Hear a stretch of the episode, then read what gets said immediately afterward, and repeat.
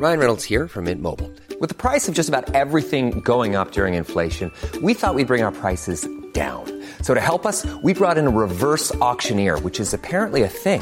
Mint Mobile unlimited premium wireless. Ready to get 30, 30, bit to get 30, bit to get 20, 20, 20, bit to get 20, 20, bit to get 15, 15, 15, 15 just 15 bucks a month. So, Give it a try at mintmobile.com slash switch. $45 upfront for three months plus taxes and fees. Promo for new customers for limited time. Unlimited more than 40 gigabytes per month. Slows. Full terms at mintmobile.com. Hello and welcome to the Heredity Podcast with me, Dr. James Bergen. And welcome to the first episode of 2021. This year is already shaping up to be a fantastic year of science, and together we're going to explore some of the outstanding studies published in Heredity. But, dear listeners, in order to make this podcast, I rely on you to publish those outstanding studies with us. So today I'm going to try and convince you that Heredity is the correct place for your next paper. So, what are we looking for? What kind of research do we publish? And how can you write a knockout manuscript that's sure to impress? In this episode, we're going to find out as we hear from several of our brilliant editors, starting with the chief. I'm Barbara Mable. I am the editor in chief of Heredity. I took over in 2016 along with the editorial assistant Sandra. Heredity is the official journal of the Genetic Society. One thing that's different about the way we do things is that even though we're associated with a big publisher, Springer Nature, we have a small team of editors and we have a much more personalized relationship with our authors than a lot of big journals. We're also a very old journal. We've been around for over 70 years, but that doesn't mean we're outdated. We try to stay on top. Currently, we publish a lot in genomic approaches, particularly improvements in crop and animal breeding strategies, but also in a wide range of other topics associated with population and evolutionary genetics. Of course, Heredity publishes a greater diversity of articles than you might think. People don't often think about Heredity for reviews, but we would like to publish reviews. We've added a new reviews editor who's just started, and if you've got some ideas, please contact Frank and discuss your ideas with him. So, slight confession, that was originally recorded a couple of years back, and since then we've seen some fantastic review articles appear in Heredity, but we want more. And whether research or review, there's one thing that we absolutely look for in every paper submitted to Heredity. So, because we're a general journal, what we're looking for are papers that have a broad general message rather than detailed results on one specific study system that's hard to extrapolate. And so, we're more flexible in content than some journals. Of course, no paper could be published in Heredity without the help of our brilliant and dedicated team of editors. Unfortunately, over the past couple of years, I've interviewed quite a few of them to find out what they do, what they look for, and why they're so fond of the journal. And first up, we're going to hear from Professor Paul Sunnucks, who heads the Persistence and Adaptation Research Team at Monash University in Australia. Paul was the very first editor I ever interviewed at Heredity, all the way back in 2018. Well, I have put my money where my mouth is in terms of heredity, so I've published eight papers in it now. I like it because it's got a really nice balance between a strong sort of theoretical basis and also a strong empirical basis. So it has a, a good eye to whether the system and the question are interesting. So I've found it very enjoyable to publish in. I've seen the handling process from both sides. My role in the journal as an associate editor is to look at the paper, assess it, double check it for fit to the journal, um, make sure that we think that it's of sufficient quality to be worth reviewers spending their time on. I do like to read every paper in, in detail, sort of essentially treat it as if I was doing a full review myself. And so, yeah, when the reviews come in, the associate editor looks over the reviews, and then that's fed back to the uh, the authors. When I first heard Paul talk about his role at Heredity, it was clear that he had a real fondness for the journal, and it's a fondness that's really shared by all of our editors. At the end of 2019, I recorded an interview with Dr. Alison Bentley, who's now the director of the Global Wheat Program at the International Maize and Wheat Improvement Center in Mexico. In that episode, Alison explained how she got involved with Heredity, the importance of our relationship with the Genetic Society, and what she looks for when a manuscript lands in her inbox. Yeah, so I was recommended for the role from one of the outgoing editors, and I think it was really to bring the perspective from the crop side, which, and often in the crop side, we take a much higher level kind of context view first. So we say, why is this important? And then we do the science that kind of uh, leads us to address that challenge. Um, so I came in to really bring in or enhance that application perspective. So to identify and handle papers that dealt more with how do we apply genetics or heredity or, you know, inheritance information into the breeding of better crops or to understanding more about plant species and their plasticity and their environmental adaptation. So I think and I hope that that's the expertise that I bring to heredity. Yeah, no, definitely. And I wonder why you think people should consider publishing this kind of research in heredity. So the the first thing is, um, and I've recently been talking to Barbara about this is that it's a society journal. It's the official journal of the Genetic Society, which is a really important learned society, but also a network of geneticists uh, in the UK and further afield. Um, and I think, you know, as publishing's changing, it is really important to acknowledge the role of society journals and what they give back to the community that they represent. So that's the kind of um, moral stance on why people should submit to heredity. but I also think having become an editor, you know, it's not typically a journal that you would think of if you work in applied uh, crop science research. But if you pick up an edition of Heredity, you can learn a huge amount that's not outside your field, but in a field that's kind of adjacent to yours that you might not necessarily be aware of. And I think that's the that's the thing it brings that it has this focus on inheritance or heredity, these kind of fundamental uh, aspects of genetics. Uh, and then it, you have all of these kind of case studies about how you can use uh, inheritance information in lots of different ways. So I think uniting it and that kind of interesting adjacency of lots of different fields, but united by genetics uh, is really a unique selling point for me of heredity and what it offers. Yeah, no, I completely agree. And GenSoc, they supported me a lot during my PhD studies. It is it is a very generous organization. Yeah, and you've got to realize, I think, yeah, the money comes from somewhere, and it is a huge supporter of uh, UK genetics, really from you know across such a wide range of disciplines, all united and underpinned by genetics. And I think, yeah, it is really important to realize the money to support, especially early career scientists, um, and to offer lots of training and travel opportunities. A lot of that is because they have society journals. So it is important to support that. Yeah, yeah, definitely. I completely agree. And I guess sort of like the last thing I wanted to know about you from an editor perspective is what you look for when a paper comes to you. Yeah, I think I always ask the question about what's the narrative, like what's the what's this paper telling us about the specific subject area it's in, but what's it telling us more widely about how we can apply genetic information into, you know, any different context within the plant or crop species. And so that's what uh, really excites me when I get a paper. You know, it might be something that's you know, in a non-crop species, so a, a, an experimental system or a, a, native plant. And it always is, does this ask me the question, how could I apply this in another system? Uh, and that's what I really look for to say, is this kind of more broadly applicable in the area of genetics, genomics, uh, understanding of inheritance? Yeah, yeah, definitely. I think that is a real strength of a lot of these heredity papers. You kind of you read the title and it sounds very niche, and then you read the paper and you realize it's just full of broad messages. Yeah, I could do this. Oh, I should do this. Yeah, like this is not a way I would have thought about doing this, but it could be really interesting if you could apply this in wheat or potato or you know a, a different species. Looking for that narrative, that broader message, is something that every heredity editor does, and having one is a key part of a great research paper.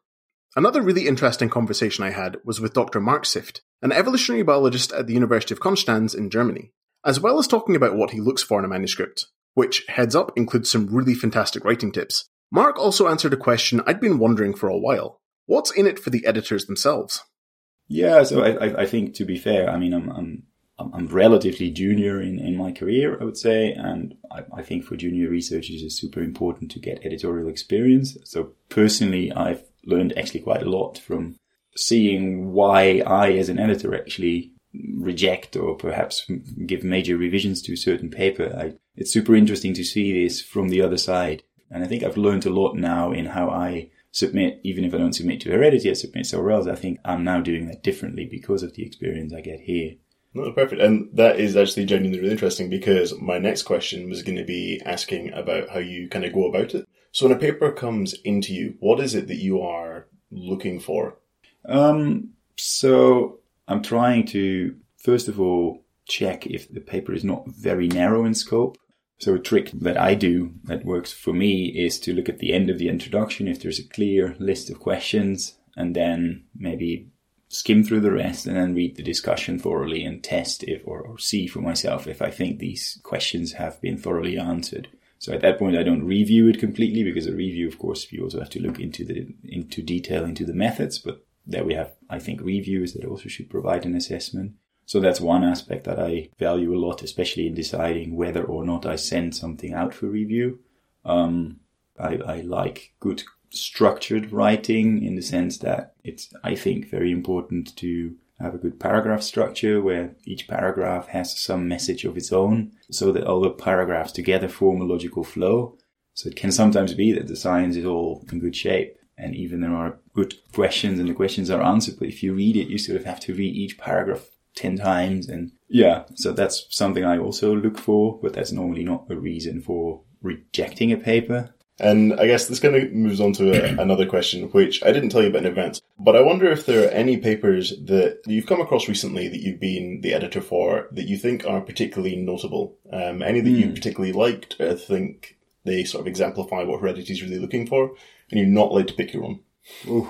I was going to say that. No, no, I, I didn't end my own papers for the record. um, Ooh, that's a good question. And a tough one to uh, just just come up out of the blue with a paper like that. So, um, th- there is a paper that that comes to mind where I found like it, it was a bit further from my own topic. It was about hybridization in in lizards. I think we might have an episode on this. Okay, and. Uh, I, th- I, think the ideas there were, were, were, great and, and it looked like they were based on, on some sound theory to me, I was a bit further off, so I, I really rely on the reviewers here for insight on whether the approaches uh, were there. And there was a, a, lot of back and forth. I think there were three or four uh, revision rounds on that paper. But in the end, um, I, I, I, was pretty happy with the result. I think I was picky on, on the way that the questions were formulated and, and, and the, the way the hypothesis was. But in the end, I had a very good idea. So, so is this the hybrid origins of the asexual species?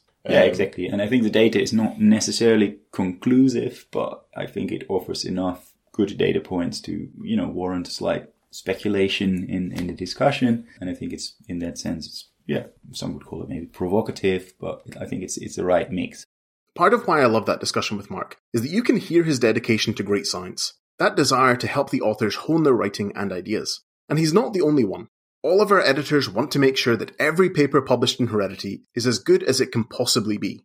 And Dr. Giorgio Bertorelli from the University of Ferrara in Italy has a very clear idea on what that means. And, importantly, what it definitely doesn't mean. I think people should not, I mean, this is what I think. They should not overstate too much what they have been doing. So, not trying to oversell what they've been doing, be honest. And, um, uh, what is important is also being clear for a general audience. Of course, if there is a very, very innovative method uh, or a very, very super cool uh, system, uh, easier to be published in Heredity as, uh, as in any other journal, probably. But in, in, in my view, yeah, being updated is important. Sometimes uh, we receive papers using methods that has not been used since 10 years.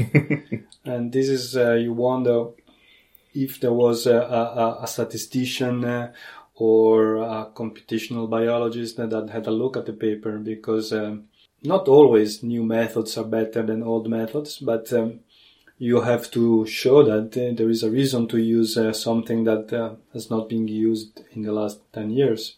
So being updated, uh, clear, and um, rigorous also, and not to trying always to oversell. But of course, uh, it's important to show that there is something new. And finally, Professor Dario Grattapaglia from Embrapa in Brazil has a friendly reminder for those who are looking to submit a paper to Heredity.